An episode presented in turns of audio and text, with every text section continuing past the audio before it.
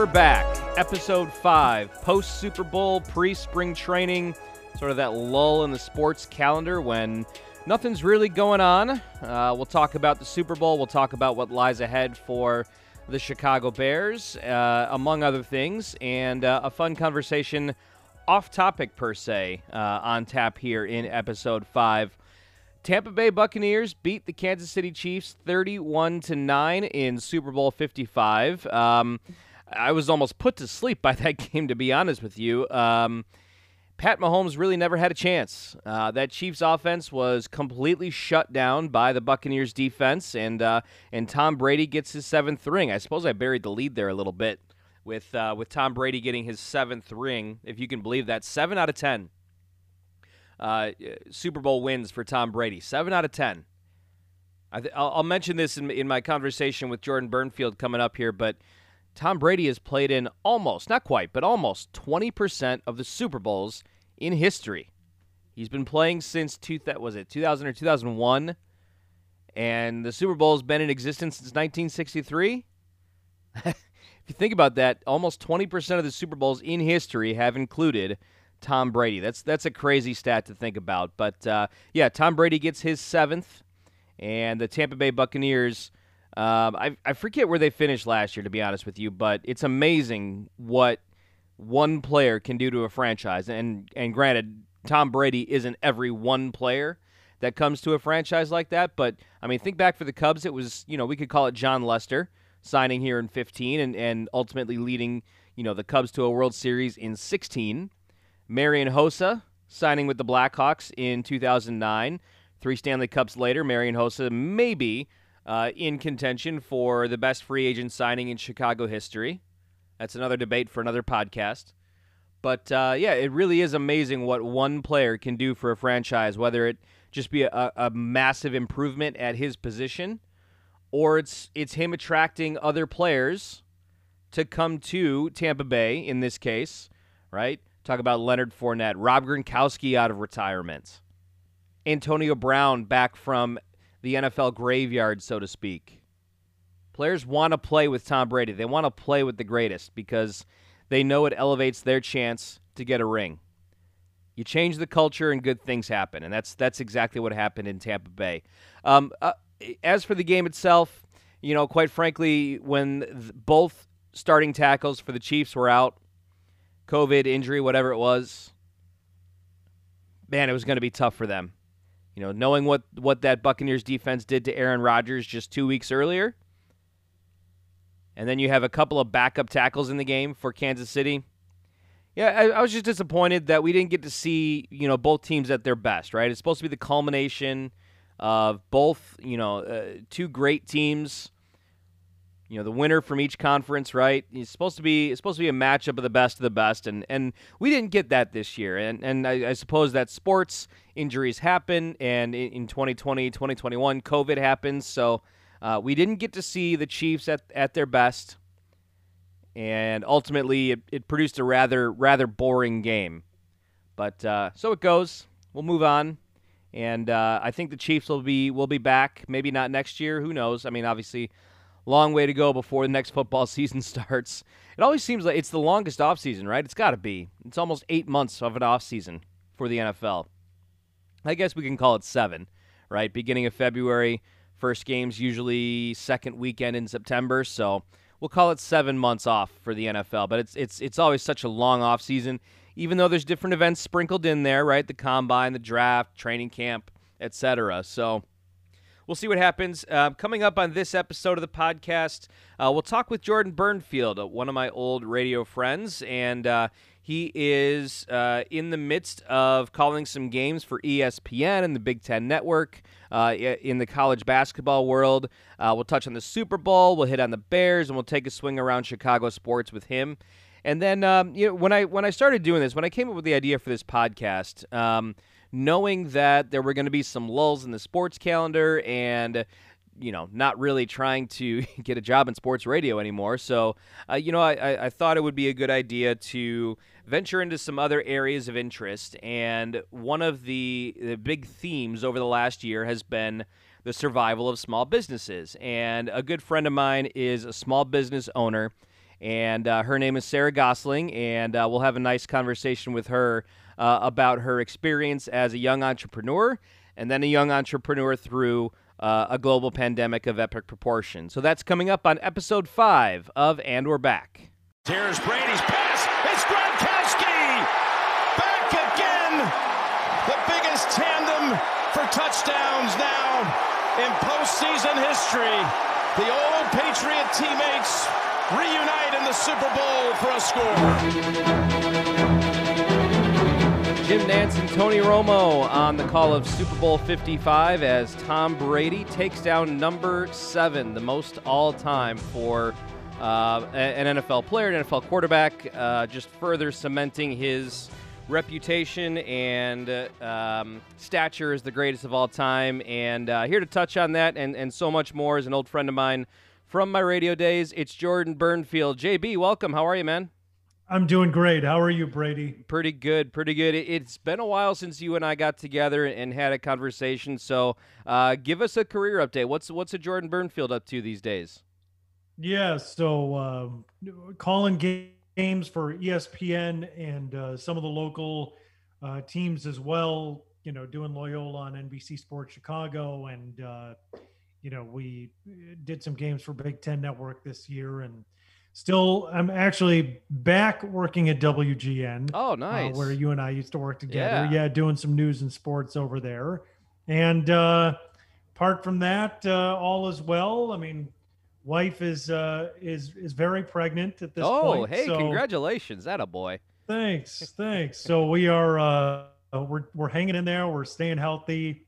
Hope you guys are you and your family are doing the same. And so uh you know, it's just a, a, a, very weird time, but hopefully we'll be through it soon. Yeah, yeah, absolutely. I, I think it's looking up. Uh, you know, uh, we said I don't know what is. It's been almost a year now, um, and and actually just um, just this past weekend, I, am sure you remember. I'm I'm a high school basketball official, so um, I just started my season last night, and we're gonna squeeze.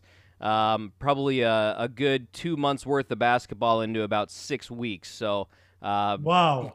come come the middle of March, my legs and my dogs are going to be barking, but hey, that's okay. At least we get to be out there. You know, even yeah. a, even a month ago, I was like, there was there's just no way we're playing basketball this year, but we made it. You did, and that's you know, I think now that the vaccine is being rolled out. I mean, obviously.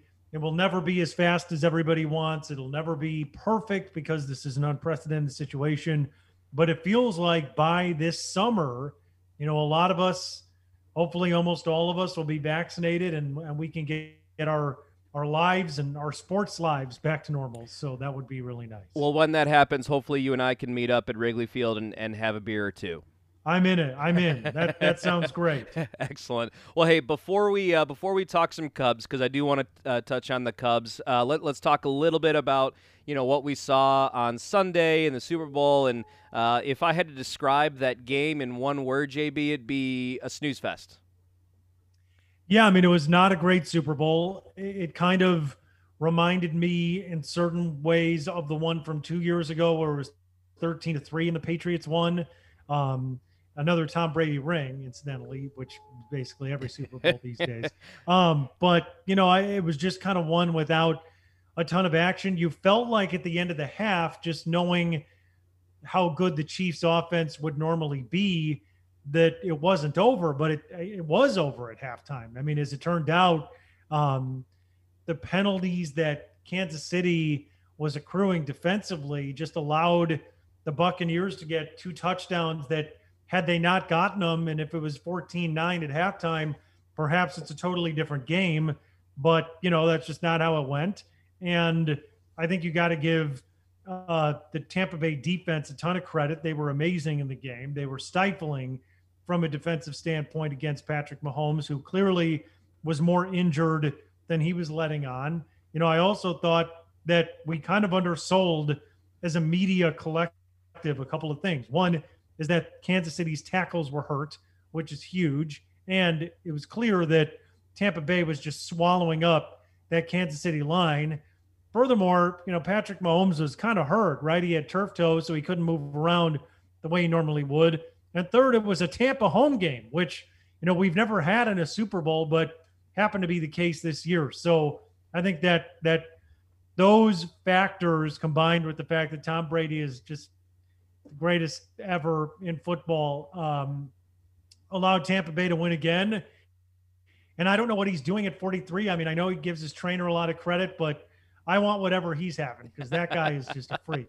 well, and uh, all all stories and legends of Tom Brady um, you know, if, if you ask people who knew him when he was in college and, and maybe when he was just starting out as a pro, this guy was a legendary beer chugger. I mean, this guy, you know, loved to party, and, and I, I guess, you know, the, the whole TB12 method thing. Um, not sure when the last time he had a drink was, but uh, obviously doing the body good. Um, and he, I mean, he said rather dismissively on the podium after the game that, oh, oh yeah, I'm coming back. He'll, he'll be 44 this time next year. And uh, if I remember correctly, the Bucks were top three, you know, odds wise in Vegas to win it again.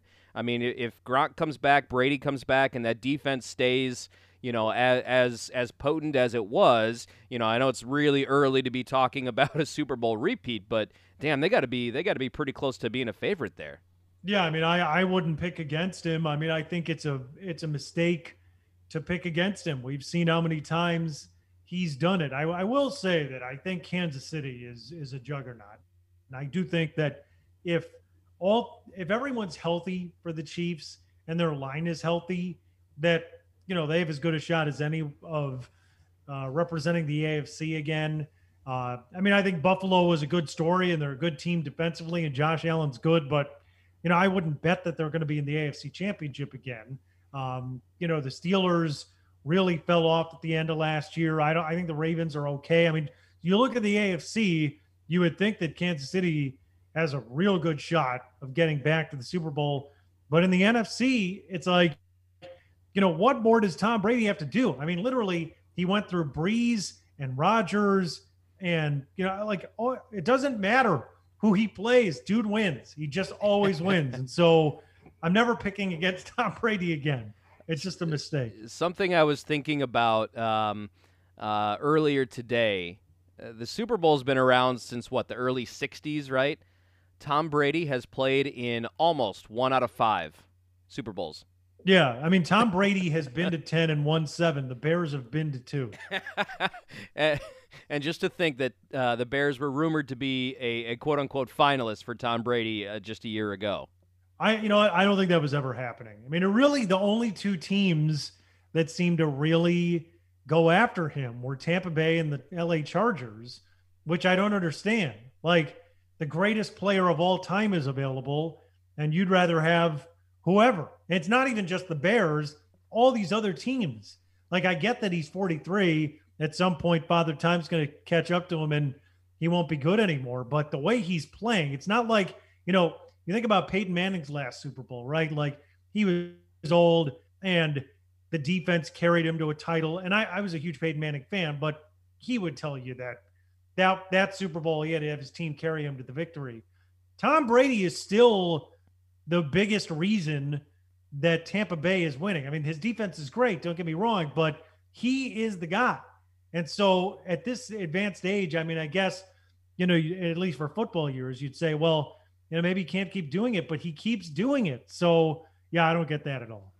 Yeah, you know, it's uh, the the Tampa Bay offense. Um, it fascinated me a little bit because uh, they seemingly did whatever they wanted. I mean, you talk about staying on schedule. I, I I'd have to go back and look and and you know see the the whole play by play of the game, but I'm not sure, Jordan. They had many third and fives or longer. I mean, may, maybe you could count them on one hand. I, I would guess. I, of course, I'd probably be proven wrong if um, you know if I went back and counted. But it always seemed like it was you know second and four, third and one, and at, at that point, the K, the KC defense had no shot. I mean, eh, the the Bucs just did whatever they wanted. Tom took what the what the Chiefs were going to give him, and um, you know if if you keep the ball out of Patrick Mahomes' hands, he he can't be Patrick Mahomes. Yeah, I mean, there's no doubt. And and one thing that I think also was true was that, you know, Kansas City, which has been an opportunistic and good defense. I mean, they just kept committing penalty after penalty, and you can't give the greatest quarterback who to ever live more chances to beat you. I mean, his, you know, his running back tandem of Mike Jones and uh, or Ronald Jones rather and uh, and uh, Leonard Fournette. You know, those two guys were really good um, throughout the game. They were picking up, you know, close to first down yardage on a number of plays, which is kind of just opening things up for the Buccaneers. And you know, you mentioned Mike Evans. That guy's tremendous. How about Gronk? You know, coming back from retirement and took some time off of, you know, his party lifestyle to uh, catch two more touchdowns in another Super Bowl with Tom Brady. I mean, the whole thing is just kind of ridiculous. Um, but you know, you got to just. I, I think that what I've tried to learn to do in my, my you know 30s is to really appreciate things as much as you can, right? And like, I'm not a huge Tom Brady fan, but we may never see this again, right? To have a player like Sure. this, we'll Yeah. probably never see this again. So I'm just trying to appreciate that. You know, one day I'll I'll tell my kid like Tom Brady was just ridiculous, and you can't even believe how good this guy was. When most people are out of football at 25, this guy was nearly 20 years older and winning Super Bowls. I, I would uh, I would bet that he's played against somebody's kid who he played against in like 2001 and 2002. I know that that probably is happening, and I- it's crazy, right? Like we we remember when Tom Brady was thrown in when Drew Bledsoe got hurt, and it was like, who who is Tom Brady? Like I don't even remember watching him in college Right. because I remember Drew Henson being the Michigan quarterback that anybody cared about. So for that guy to go on to be the greatest football player ever is just nuts, but that's what it is. A sixth round pick with that combine photo. I'm sure you've seen that photo of him with his shirt off. yes. The, uh, just about the ultimate dad bod, right? And, and yes, and like at 22 had dad bod. Yeah. yeah. That, that's when he was the legendary beard chugger, right? Yes. Yes. Right. Uh, so now that we're now that we've put a cap on the NFL season, and and quite frankly, I wasn't sure, you know, back in September that we'd make it to Super Bowl 55 just because of you know COVID and protocols, and we you know we saw some games postponed or delayed or or whatever. But hey, the NFL got it done. Um, it was the first the first full season to return. Um, so congratu- uh, honestly, congratulations to Roger Goodell and the NFL. Um, you know, by the end of the by the end of the season, we had fans in the stands. There were quite a few people at Raymond James Stadium for that Super Bowl. Uh, it looked more full than it was because of all the cutouts they had and everything. But honestly, a hell of an accomplishment by the NFL. Yeah, I mean, listen, they plowed ahead. I mean, I think that the NFL's stance, whether you would agree or disagree with it from the get go, was we're plowing ahead with what we need to do because we're, we're the NFL. We can do whatever we want. And they did it pretty successfully. I mean, you're right. They didn't have, I mean, there were some issues, obviously, like the Ravens had that one game that was moved to a Wednesday because of the COVID issues that they were experiencing. But it sure seems that most of the people in the league, um, while there were cases which were inevitably going to happen, nobody got, you know, severely sick or anything, which is great. And, you know, it seems that the mitigation strategies that were used uh, at these games were effective enough. And so, yeah, I mean, it's, it is pretty amazing that they were able to get this whole thing in. Um, but it, it did give all of us who have been sick of sitting in our homes uh, for hours and hours and hours every single day, um, you know, something to do on the weekend. So that I'm I'm glad that it was able to happen, and I, I sure hope. And um, you know, I don't think anyone would accuse me of being the greatest optimist in the world, but I do think that I'm pretty optimistic that by this coming next season, um, that by that point, enough people will be vaccinated to the point where we will be able to, you know, see crowds of full capacity return to these arenas and and things will be normal again. Yeah, I certainly hope so. Uh, I know they have already um, canceled the scouting combine as as far as being like an in person, you know, traditional scouting combine. So the off season's still going to look a little bit different, even though you know we completed this season successfully. Um, when you look at the Bears, let's bring it back home for a little bit. Um, you know, uh, they have a lot of needs. Uh, obviously, primarily a quarterback. And to be honest with you, Jordan, I, I was um, hesitating recording this. It's it's Tuesday evening. Um, I was hesitating recording this because of the rumors that surfaced over the weekend. I didn't want to record on a Tuesday and then all of a sudden Carson Wentz is traded to the Bears on Wednesday morning and, and this whole thing is moot. But I, I think that we're okay. But disclaimer, if that happens, um, you know, we'll, we'll talk about that next week. But um, so at, at quarterback, um, what a mess. I mean, what are we looking at here for quarterback, Jordan? Yeah, I mean, I think if the Bears go trade for Carson Wentz and give up multiple first round picks, that would be as Bears as it gets, right? So um, there's almost a poetic hilarity in the idea that the Bears would go try to get a disgruntled, damaged quarterback and give up significant assets to get him because the quarterback they drafted stinks too, and they, they don't know how to remedy this problem, right? Like, is there anything more bears than that? Um, nope. I, I don't think that Carson Wentz would be a good option unless he didn't cost you anything, right? If he was like someone that you would sign to the veteran minimum who could come in that you could take a flyer on for a year, while there's a lot of concerning things about him from a mental standpoint and just from a character standpoint, I could I could see that as an argument, right? Like three years ago, he was good, and there was a time in which many people felt like he was going to be the next great star quarterback in the league, which he obviously has not materialized into um, due to injury and due to some unforeseen circumstances. But the idea that the Bears would give up major assets, um, which in the NFL, first round picks are major assets, and also have to take on what is a huge salary hit uh, for a guy who's not one of the top 25 quarterbacks in the league. I don't even know where he ranks. Uh, it just is, it's crazy to me, but the Bears have proven that they're not good at evaluating quarterback talent.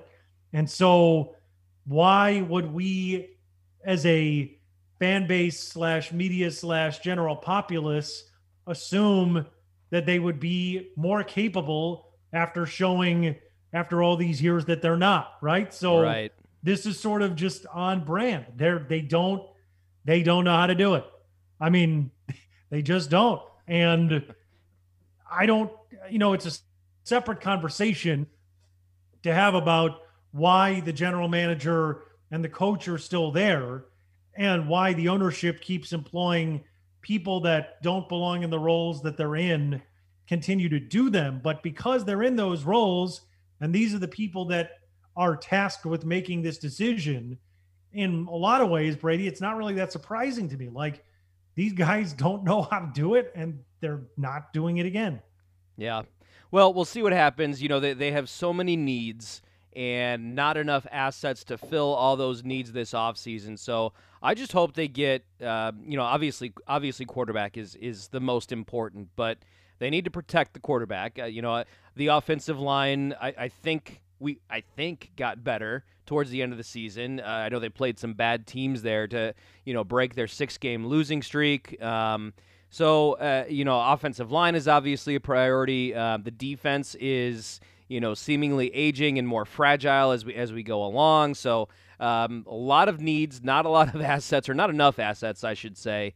Uh, so it's going to be an interesting offseason, you know, up at up at Halas Hall, and I guess we'll just we'll just have to wait and see, you know, what the team looks like come training camp. Um, let's talk. Let's just briefly touch on the other winter tenants at, at the United Center. Um, the Bulls and the Blackhawks, you know, maybe not as bad as we thought, Jordan. Yeah, I think so. I mean, I, I, think that the Blackhawks have proven that they're pretty gritty as a team, which is, you know, kind of one of those hockey buzz terms, but I think may actually apply here. I mean, I don't think that they have the greatest, you know, talented roster of years past. Obviously, this is a team that's sort of been in between rebuilding fully and trying to compete.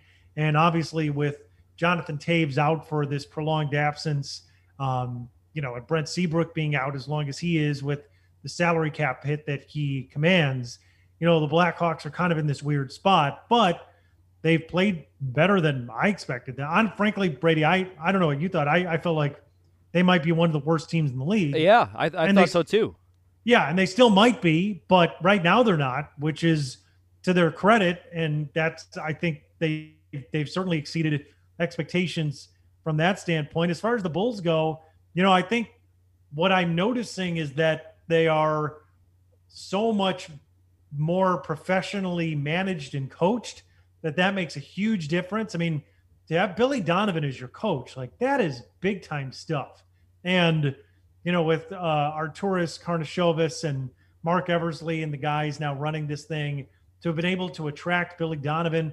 I mean, no offense to Gar and Pax, they were never going to be able to land a coach like that. So to get those guys in there running the team and to now have Billy Donovan running things, it's sort of like, you know, when when the Cubs went from the previous regime to hiring Theo Epstein and having him build out a organizational structure from the top down and then being able to attract top level coaches you know, that just makes a huge difference in terms of the product on the field right away, right? So the product on the court for the Bulls is much better. And I will say this too. I think Zach LaVine is really good. They they need they need some more pieces around him.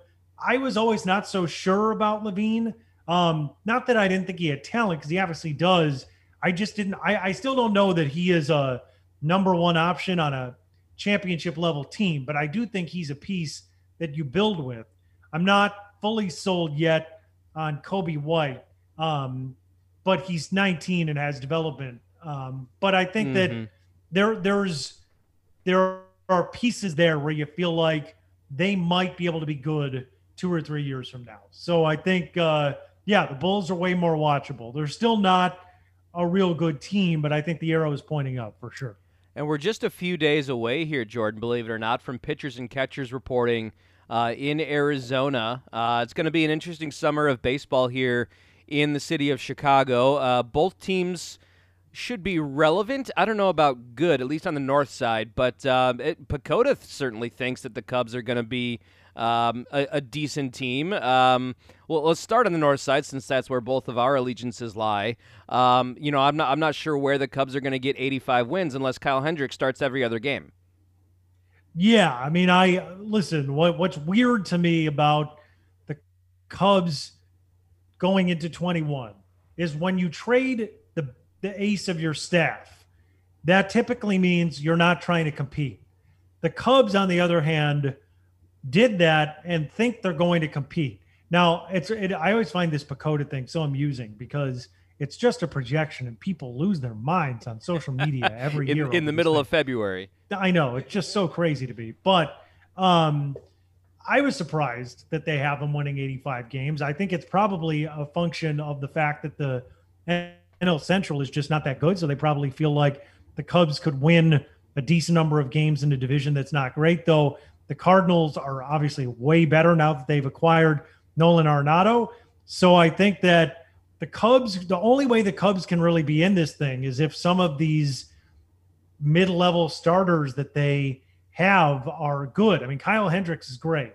After Kyle Hendricks, the rotation is not great. And really, last year's team in that truncated season was only good because they had two elite starting pitchers and they had a hot start to the season, right? right. Like, yep. if you really boil it down, they had Darvish, who was almost the Cy Young winner, Hendricks, who could, you know, have been in that conversation, and then one 13 and 3 stretch, and that won him the division in a 60 game schedule. So I think that the only, I mean, could I make an argument that they could be good this year? I could if you assume that Kris Bryant returns healthy and looks something like, like the player he hasn't been for the last two or three years because of injuries. But let's say he were to come back and look, I'm not saying even MVP level, but something close to the, the type of player that we would expect him to be. And then that trickles down to the rest of the roster, right? Like Anthony Rizzo has been the one consistent guy. You would assume he's going to have a good year. But Javi Baez is going to have to have a big bounce back after what was a terrible 2020 for him. So if you could extrapolate this idea forward and say Baez and Bryant and Contreras and Rizzo and all these guys are going to have good years, and that some of these middling starters that they've acquired are good, then yeah, okay, Sure, maybe they win somewhere between 85 and 90 games. It's harder for me to believe that that's going to happen. I feel like they're a 500 team that if they roll the dice and they're good, maybe they I almost feel like if they if they are good, they'll ride it out and if they're not good, but some of the guys that they have individually have good performances, they'll make some midseason trades to try to kickstart a rebuilding effort. Yeah, definitely. And let's um let's jump to the south side real quick. What's your um what's your biggest question mark with the White Sox here? It's always when you have a young team, and you know this, Brady, from when the Cubs were rebuilding. Like the White Sox had a great year last year. They felt like the 15 Cubs, right? Like they emerged, they were exciting. All these young players were coming into their own, but it was also in a 60 game season. And Lucas Giolito over the last couple of years has proven to be an outstanding elite level pitcher. If he continues to ascend, and Dallas Keuchel has another good year. The acquisition of Lance Lynn was huge. You know, they they seemingly got the starting pitching depth to be good enough again. My question is, will these young players continue to be great? Also, Jose Abreu has been really good his whole White Sox career. Last year, he was MVP level good. Can he do that again? I, I, I don't know. I mean, I you know he's 34, right? So you're kind of at that point where does he continue to perform at that level? Was he really hot for 60 games? Can he keep doing it? If the White Sox offensive pieces, their young players continue to ascend the way they are, then they should definitely be in the playoffs again. I mean, I still think the Twins are really good. I don't know who wins the division, but the White Sox look really, really good. And the adding, uh, the the addition rather of Liam Hendriks, I think is is you know certainly a fantastic um, addition for the next couple of years. I don't love paying relief pitchers that kind of money, but he's one of the few guys that you can justify paying. So if those guys continue to ascend, the White Sox should be awesome. Um, I really like the mix of players that they have, but you know, you'll we'll we'll see because you just never know, right? You you feel like they're in the right position and there's no reason that they shouldn't be good. So I like them going into this year. Um, but when you have young talent, sometimes guys regress a little bit. So as long as they keep progressing forward, there's no reason not to believe the White Sox will be good. Jordan is on Twitter at Jordan Bernfield. Uh, when are you on TV next, my man? I am on TV uh, Friday evening. We've got uh, Cleveland State and Detroit Mercy Horizon League action. Cleveland State is 14 and 2. They're leading the league. They're kind of a great mid-major college basketball story. So if you like college hoops and you want to watch Friday night, bless your heart because we'll all we will always take um, you know, anyone that that's interested, and I, I really do, I, I, I mean it sincerely. The Horizon League is really a fun league. It's, um, you know, these games have been a lot of fun. We've had two buzzer beaters, and so if you if you like mid mid major hoops, um, join us because we will be there having fun. And is that an ESPN game or is that NBC Sports? It is, and it is uh, ESPNU this oh, Friday nice. night awesome. at uh, eight Central, nine Eastern. And are are you traveling for that game, or do you have a, a home set up there?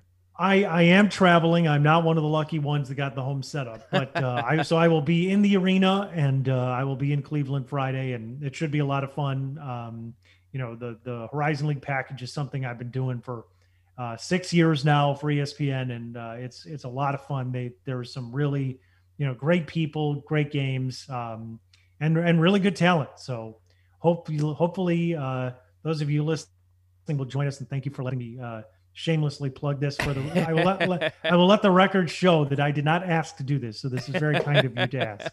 well, hey, um, I know you said it, it, you're not one of the lucky ones to be at home, but it's got to be kind of nice to be in an arena at a live sporting event. I would imagine. No, no it is. It is. Normalcy, what I what right? I mean by that is that you know just with the COVID environment, traveling yeah. is is a is kind of a hassle. But I will say from the game calling standpoint, from my singular position of having to provide play by play for these games, it is way better to be there than to be doing it from a studio. I've done some games from a studio this year, and I think that the that the people connected to these, it's amazing. The the technology is amazing, but there's certain things that you just you you lose, right? Like if there's a right, if there's any confusion on the court, you're not there. Yes, and the officials can't come talk to you. And I mean, it, it's sort of the same thing for us because we're typically not on the floor. We're typically somewhere in the mezzanine level mm-hmm. of one of mm-hmm. these arenas, but at least when you're there, you can see a little more of what's happening as opposed to when you're in the studio relying on a monitor. And then, of course, if if something were to happen where we were to lose uh, the feed, then we're just flat out screwed. So yeah, right. at least at least being at the game, um, you know, re- relieves us of those worries. Excellent. Well, Jordan, I'll let you get back to it. Um, you know, I'm not sure when you're leaving. You said you're you're at Cleveland State, right? Yes. Okay, yes. so yeah, I'm not sure when you're leaving for Cleveland, but uh, safe travels, my friend. Uh, thanks for doing this. Uh, I had I had Sam Panayotovich on last week. We were reminiscing a little bit about campus tailgate, you know, early Saturday mornings a few years ago. A great show. Uh, that was that was robbed of its of its potential. and uh, on a station that died very quickly. Yes. Um, but no, Brady, it's great to talk to you.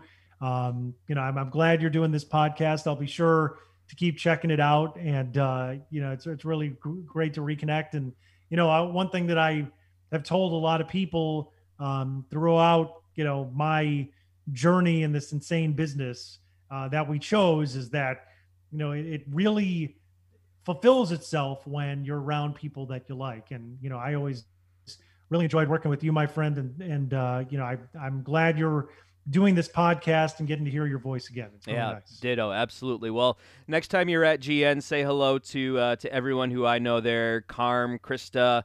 I'm not even yes. sure who's still there. So do me a favor, say hello to everybody for me. I, I will. I will say hello to Bullet Bob Ferguson there you and go. all the other legends for you. so. Awesome. Well, well, thanks, Jordan. We'll do it again uh, sometime soon. You got it. Talk to you soon, Brady. All right. Thanks, bud. Appreciate it. Yep, no problem. Take care. Talk right. to you soon. See ya. Okay, bye. Bye.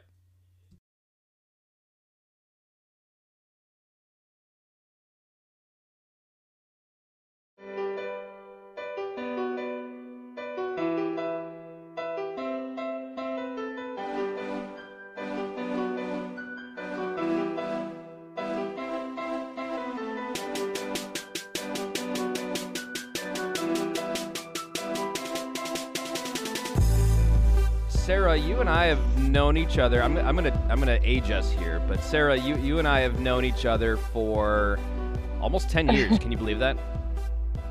Um, I don't want to believe it, but I, I can believe it based off of the number of things we've encountered together. sure. Uh, let me give you the full introduction here. Uh, my guest is Sarah Goesling. She is the owner and founder, CEO, president, executive chair of the board. You know, what, what other title do you want to throw in there? yeah, all of it. Uh, all of the um, above. I call myself the principal designer. There you go, principal designer of Goesling Group, and uh, we'll we'll get to how she got to this point. But um, you know, now that we're um, you know past the Super Bowl, Sarah, uh, it's my podcast, and I get to decide what we talk about. Even though it's mostly focused on sports, um, you know, you're a, you're a small business owner in a global pandemic, so I thought it'd be interesting to hear about uh, your experience. Uh, so we'll get to all that. Um, when I first asked you to be on the podcast, Sarah, you, you first asked me how much it paid, which uh, which may or may not have come from your lovely wife Jamie, but um, you know, uh, unfortunately, with with you know only a few listeners, not even I'm getting paid yet. So you know. Um, but give it uh, time. Yeah, yeah, we'll yeah we'll see about that. Um, but uh, you had to have at least watched the Super Bowl, right? If I I'm I'm gonna disappoint some people here by saying that I literally didn't watch 30 seconds of the Super Bowl. I'm sorry.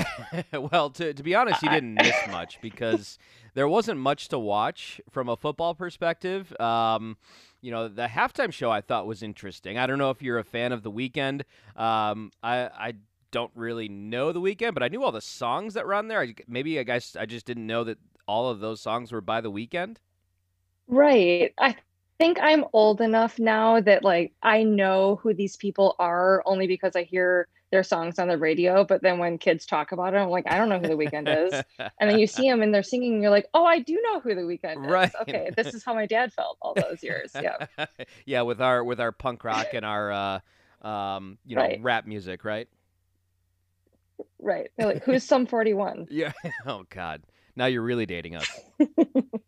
um, So, Sarah, um, tell me how uh, Goesling Group originated. Um, I know you you were doing some things before uh, the idea to start your own business came about. So, uh, sort of bring us up to speed on on you know how we got to this point.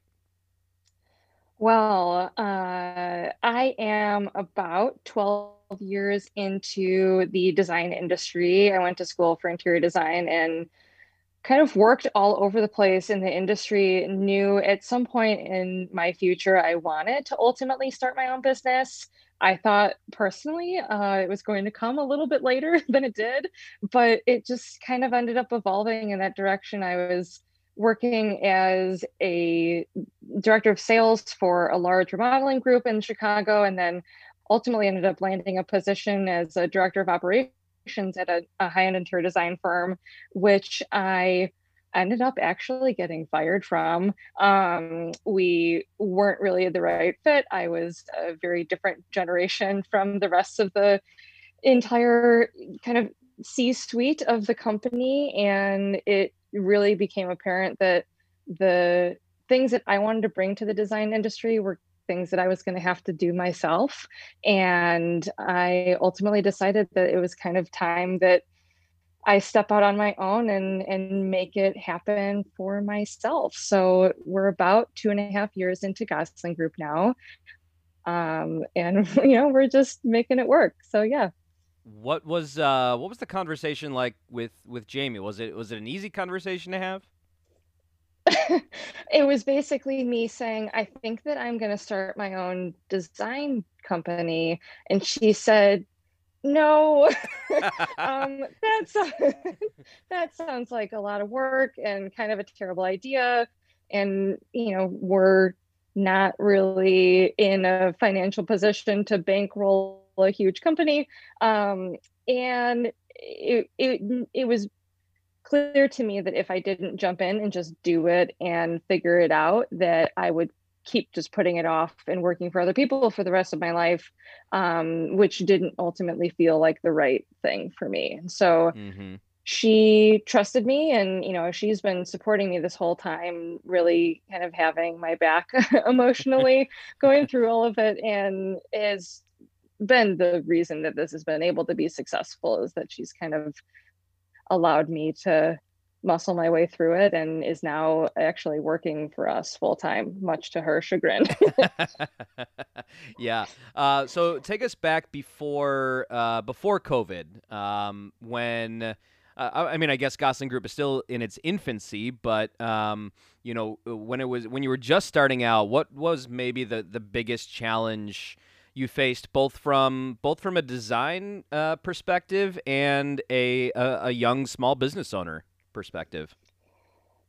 Yeah, uh, it was about a hundred times harder than I thought it was going to be, and I thought it was going to be hard. But honestly, you know, the biggest challenge was having worked for huge companies in the past and always being able to kind of turn to the person sitting next to me and saying like hey what's the code for the width of a door going into an ADA bathroom? Right? Like stuff that somebody else in the industry would just easily be able to say like oh we need this many inches or something. And not not having then anybody to turn to uh to ask those simple questions right. and really then needing to figure it all out on my own um that was intimidating and you know a little stressful but the you know the the scariest part is knowing that you have clients kind of in hand and, and working on these amazing projects but then always needing to be kind of looking down the road at like what's coming next and knowing that the only way that you're really going to survive is by keeping the momentum you know and keeping those people coming in and getting your name out there and people to recognize you and know that like this is a reputable company even though we've only existed for this amount of time. Right right. And one of the one of the coolest things that you do i think to market the business and uh, you know it's it's the probably the most unique thing I've seen or, or, at least you know in the in the design industry. Not that I'm an expert. You're you're the expert here but um, you're you're like time lapse sketches that you do that and put out on Facebook and Instagram. Is is that like uh, something you've always done or how did that idea evolve Uh, so that idea evolved because I, you know, after a long day of work, I I know that I'm going to sound like a total nerd when I say that what I enjoy to you know kind of relieve my stress and and kind of enjoy myself at the end of a long day is like sketching and kind of working through some of these ideas on paper and not necessarily having to be behind a computer screen while I'm doing it. And um, that kind of started evolving into um, some of my clients being kind of interested in this idea of seeing their project being developed. And so I started recording them and just sending them to some clients. And they love to sort of see the thought process behind some of these spaces come together. And that kind of was actually one of my clients' ideas like, you should put this on Facebook because it's cool to watch this evolve. And and I was a new design business and looking for content and having a lot of projects in progress that I didn't have finished pictures for. And so I started posting these sketches and they got a really huge response. Um, and I can credit basically all of my Instagram famousness, which is basically nothing, um, to these sketches. Yeah. You mean you weren't in- invited to Fyre Fest? I wasn't invited invited to Fyre Fest. I thank God I wasn't because that was literally my worst nightmare. what ended up happening there. We um we we Ann and I watched both documentaries. I think there was one on Netflix and one on I think it might have been Hulu. Hulu, um, totally. Yeah, we watched both of them, and just the the incompetence and Man, that guy, that guy Billy was I forget his his name, but I think it was Billy something. no. He looked like um, he looked like every douchebag that you ran into in college, right? Absolutely. I definitely would spill a beer on that guy's head, like without a question. 100%. Yeah. Uh, speaking of beer, random question that popped into my head. Have you had a chance to work on any breweries at all?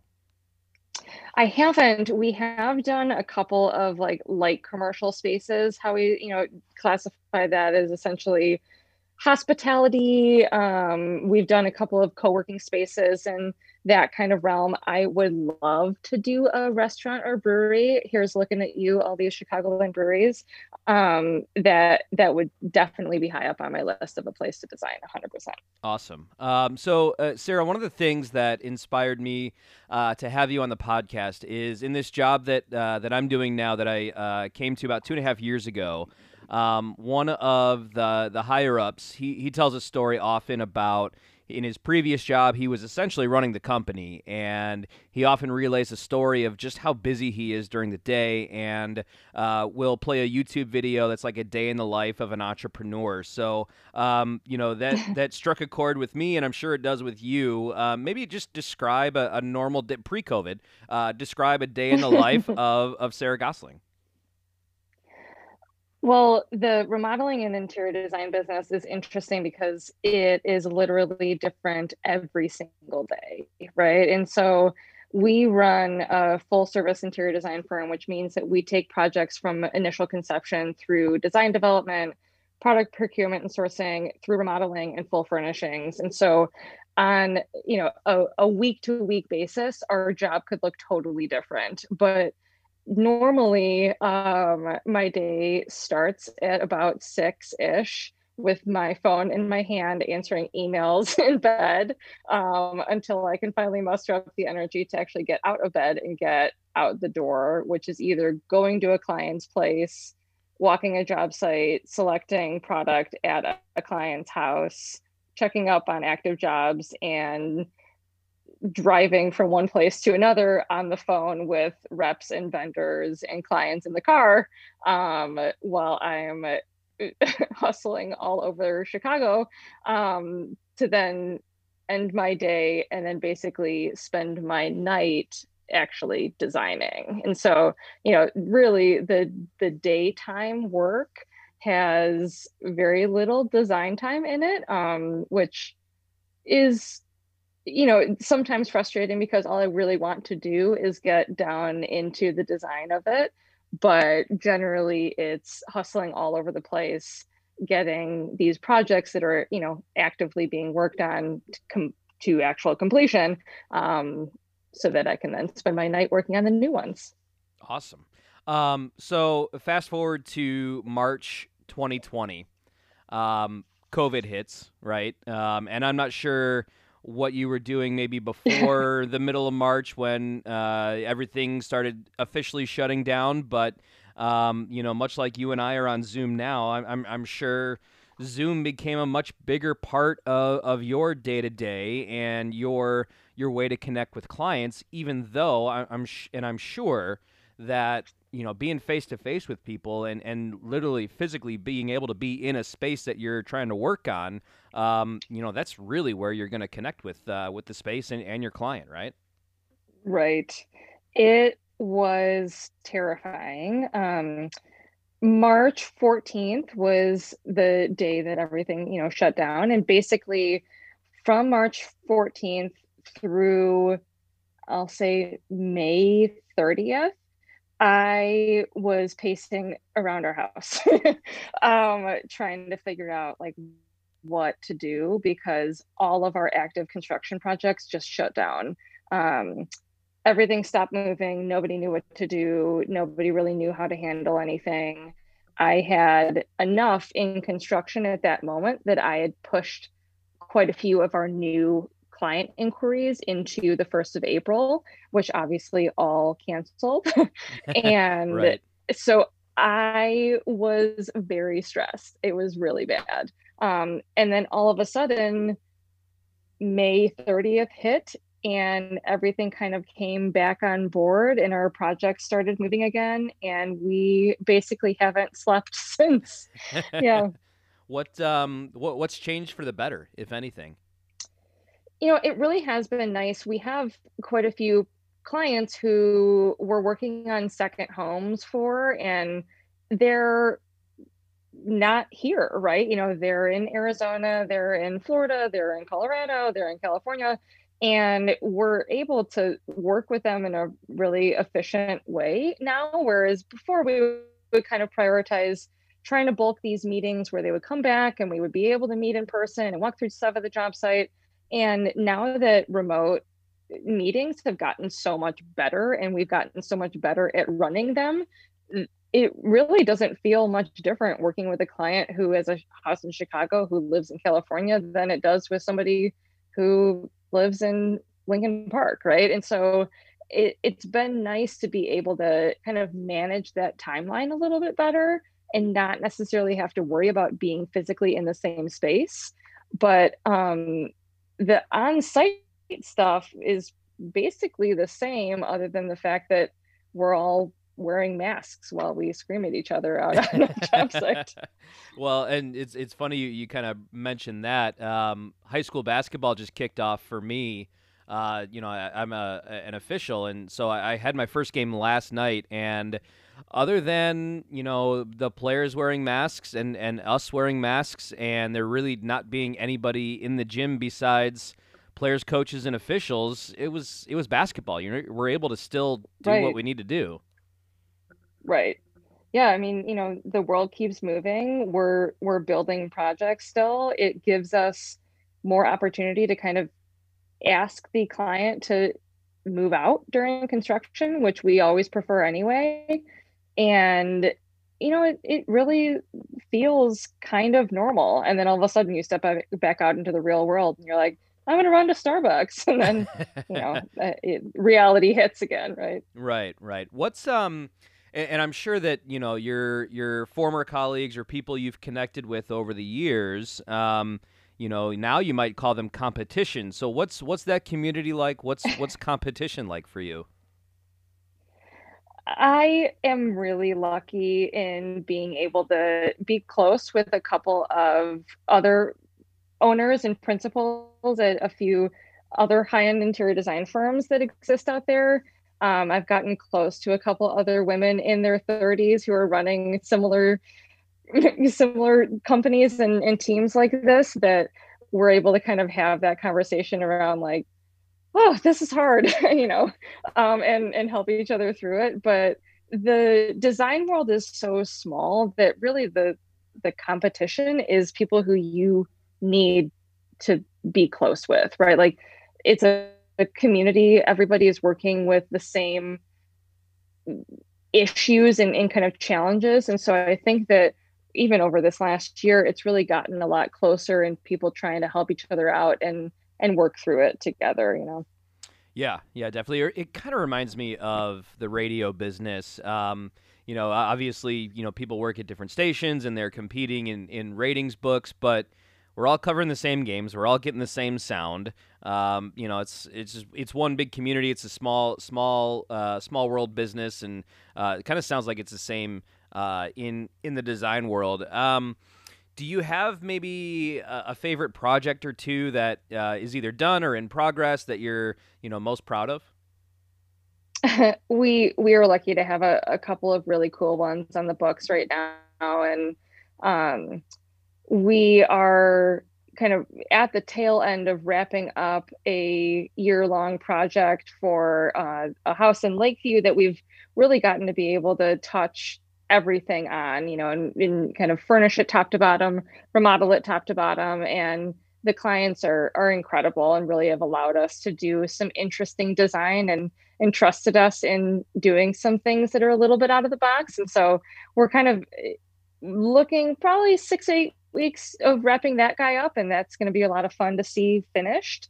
Um, but the kind of wildest one that we have right now is a, a natatorium, um, which I know is a close family friend of all of ours. Mm-hmm. Um, but we're we're building an addition for a 40 by 60 foot pool that will go inside of a pool house with a kitchen and bathroom and kind of full sauna and whole thing kind of attached to a five car garage and gym and the whole deal and so watching that kind of come off the ground finally is is really a lot of fun.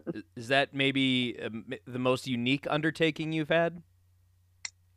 This is one of the more like niche products that we've looked at in in the last couple of years. Um, there have definitely been some wild ones that we've done in the past but this is one of the cooler, more unique projects for sure. Awesome, uh, Sarah. What are your what are your social handles? How how can people find you? I am at Goesling Group on Instagram. Um, you can find me posting pictures of my projects and my cats, uh, and then um, you can find us at goeslinggroup.com and learn a little bit more about us if you want to. Awesome. Well, I'm sure that we will see you again shortly. Uh, say hello to your lovely wife, Jamie, and we will see you soon, and we can't wait. Love it. Thanks so much, Brady. Well, that'll do it for this week's edition of And We're Back. Thanks again to Jordan Bernfield and my good friend Sarah Goesling for jumping on the pod this week. Thanks for listening. Talk to you next week.